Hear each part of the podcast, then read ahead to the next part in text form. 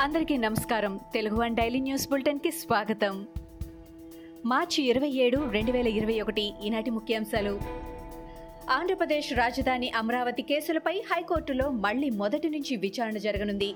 అమరావతి నుంచి రాజధాని తరలించకూడదని రైతులు ఇతరులు వేసిన పిటిషన్పై మే మూడు నుంచి హైకోర్టులో విచారణ ప్రారంభం కానుంది. రాజధాని పిటిషన్లపై ఏ విధంగా విచారణ చేపట్టాలనే అంశంపై హైకోర్టు ప్రధాన న్యాయమూర్తి జస్టిస్ ఏకే గోస్వామి నేతృత్వంలో త్రిసభ్య ధర్మాసనం ఏర్పాటైంది. పిటిషనర్లు ప్రభుత్వం తరపు న్యాయవాదుల వాదనలపై ధర్మాసనం ఆన్లైన్ ద్వారా విచారణ జరిపింది. స్టీల్ ప్లాంట్ ఉద్యమానికి మద్దతు తెలిపిన టీడీపీ ఎంపీ రామ్మోహన్ నాయుడు ఫ్లెక్సీకి కార్మికులు పాలాభిషేకం చేశారు. ప్రధానమంత్రి నరేంద్ర మోడీ దిష్టిబొమ్మకు శవయాత్ర చేసి దగ్ధం చేశారు. మోడీ డౌన్ డౌన్ అంటూ నినాదాలు చేశారు. కేంద్ర ప్రభుత్వ విధానాలను నిరసిస్తూ విశాఖ ఉక్కు పరిరక్షణ పోరాట సమితి స్టీల్ ప్లాంట్ ఎదుట ఆందోళనకు దిగింది. విశాఖ ఉక్కు మా హక్కు అంటూ కార్మికులు నినాదాలు చేశారు. పోలవరం నిర్వాసితులను పునరావాసం కల్పించాకే తరలించాలని జనసేనాని పవన్ కళ్యాణ్ డిమాండ్ చేశారు. జేసీబీలతో ఇళ్ళను కూల్చి సదుపాయాలు నిలిపివేయడం దారుణమని అన్నారు. నిర్వాసితుల పట్ల ప్రభుత్వం అనుసరిస్తున్న వైఖరి బాధ కలిగిస్తోందని ఆయన ఆందోళన వ్యక్తం చేశారు. గిరిజనులపై ప్రభుత్వ తీరు మానవ హక్కుల ఉల్లంఘనేనని పవన్ అన్నారు. ప్రభుత్వ వైఖరిని ఎన్హెచ్ఆర్సీ దృష్టికి తీసుకెళ్తామని తెలిపారు. ఇంద్రకీలాద్రి అమ్మవారి ఆలయంలో పనిచేస్తున్న సిబ్బందికి విజయవాడ డిఎంహెచ్ఓ కోవిడ్ టీకా వేశారు. దేవస్థానం ఈవో విజ్ఞప్తి మేరకు కృష్ణా జిల్లా కలెక్టర్ ఆదేశాల మేరకు ఇంద్రకీలాద్రిపై నలభై ఐదు సంవత్సరాలు పైబడిన వారికి కోవిడ్ టీకా వేసినట్టు డిఎంహెచ్ఓ వెల్లడించారు. దేవస్థానంలో వెయ్యి మంది సిబ్బంది పనిచేస్తుండగా తొలి రోజు నాలుగు వందల మందికి టీకా వేశారు. అర్చకులు శానిటేషన్ సెక్యూరిటీ సిబ్బందికి కోవిడ్ టీకా వేశారు. టీకా వేసుకున్న వారందరూ కూడా కోవిడ్ నిబంధనలు పాటించాలని ఈవో సురేష్ బాబు విజ్ఞప్తి చేశారు.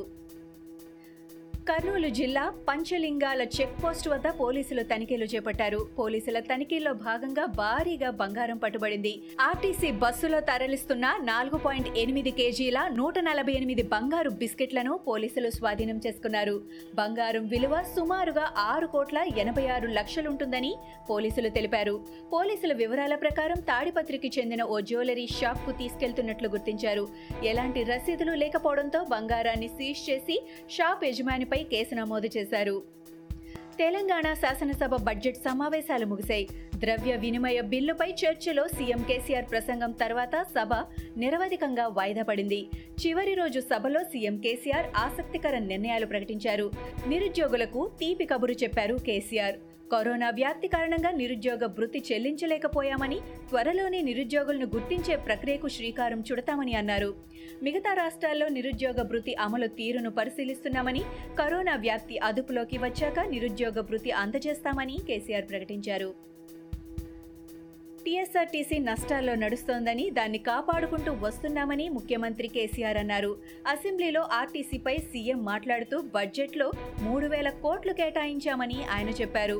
ముందు ముందు ఆర్టీసీని ఇంకా ఆదుకునేందుకు చర్యలు తీసుకుంటామని అన్నారు. ఆర్టీసీ ఉద్యోగులకు కూడా త్వరలోనే జీతాలు పెంచుతామని కేసీఆర్ స్పష్టం చేశారు. జీతాలు పెంచాలని ఆర్టీసీ కార్మికులు విజ్ఞప్తి చేశారని సంబంధిత మంత్రితో మాట్లాడి జీతాలు పెంచుతామని కేసీఆర్ అన్నారు. ముప్పై రోజులు నడవాల్సిన బడ్జెట్ సమావేశాలు ఆరు రోజులే నడిపారని సీఎల్పీ నేత భట్టి విక్రమార్క తప్పుపట్టారు. పక్క రాష్ట్రం నీటి దోపిడీకి పాల్పడుతున్నా సీఎం కేసీఆర్ పట్టించుకోవడం లేదని మండిపడ్డారు. అసెంబ్లీ సమావేశాలు భజన మండలిగా నడిచిందని ఎమ్మెల్యే శ్రీధర్ బాబు ఆక్షేపించారు. సభలో అధికార పార్టీ చెప్పింది వినేలా నడిపారని ఆర్డీఎస్ సంగమేశ్వర ప్రాజెక్టులపై ప్రశ్నిస్తే సమాధానం లేదని శ్రీధర్ బాబు చెప్పారు. సర్పంచులకు నిధులు ఇవ్వకుండా వేధిస్తున్నారని భూ నిర్వాసితులను పోలీసులతో వేధిస్తున్నారని ఎమ్మెల్యే రాజగోపాల్ రెడ్డి మండిపడ్డారు. రాజన్న కోసం నేను నిలబడతా తెలంగాణ ప్రజల కోసం నేను పోరాడతా అంటూ లోటస్ పాండ్ వేదికగా వైఎస్ షర్మిల వ్యాఖ్యానించారు. ఆదిలాబాద్ నిజామాబాద్ జిల్లా అభిమానులతో షర్మిల ఆత్మీయ సమ్మేళనం జరిపారు. పచ్చటి అడవులు కుంతాల జలపాతం తెలంగాణ కశ్మీర్ మన ఆదిలాబాద్ జిల్లా అని ఆమె అభివర్ణించారు.